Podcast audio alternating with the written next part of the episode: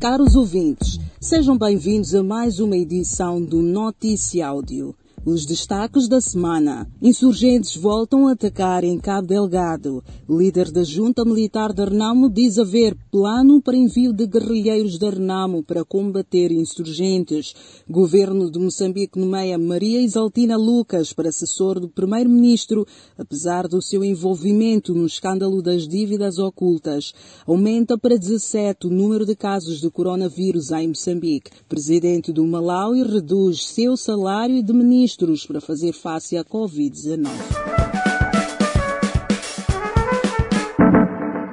Homens armados desconhecidos voltaram a atacar na terça e quarta-feira os distritos de Mocimba da Praia, Muidumbi, nas aldeias de Miangalewa, Namakande e Nchinga, em Belibiza, no distrito de Kisanga, e arredores no distrito de Moeda, por sinal, terra natal do presidente Filipe Nyusi. Conforme garantiu a Carta de Moçambique, a população da aldeia de Nchinga, no distrito de Muidumbi, próximo do distrito de Moeda, os insurgentes orientaram uma reunião com a população local, na qual dirigiram-se a esta na língua local Kimwande.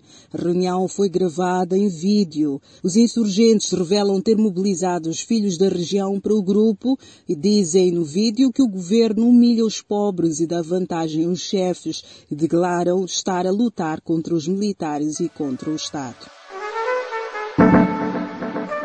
O líder da autoproclamada Junta Militar de Arnamo, Mariano Nhongo, diz esta semana haver um plano de recrutar os guerrilheiros de Arnamo nas bases de acantonamento para combater os insurgentes que recentemente tomaram assalto pelo menos de três distritos de Cabo Delgado.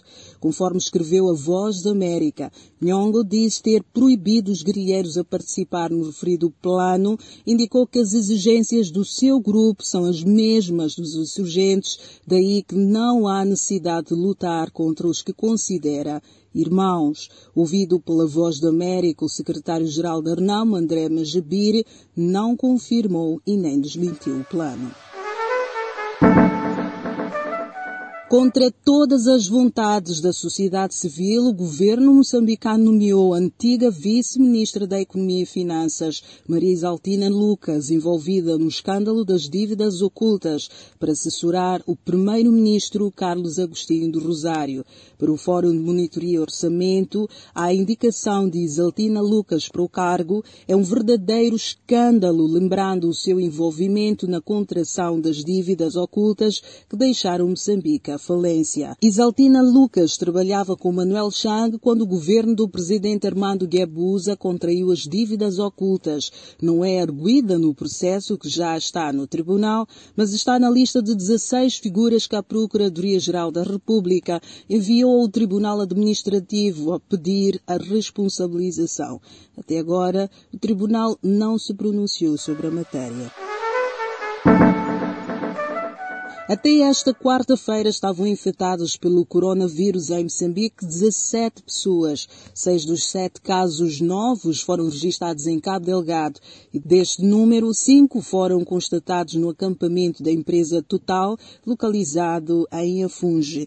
Na quarta-feira, o governo regulou na medida de transporte de quase metade dos passageiros e decidiu que os transportadores públicos agora podem carregar mais pessoas desde que todas estejam sentadas nos assentos. Mototáxis e táxis ciclistas já têm permissão para funcionar. O governo aprovou também a obrigatoriedade de máscaras de proteção em todos os transportes públicos e nos aglomerados sociais. O presidente do Malawi, Peter Mutharika, ordenou a redução do preço do combustível com efeito imediato e igualmente a redução do seu salário e dos restantes membros do governo em 10% durante três meses para fazer face à pandemia de Covid-19.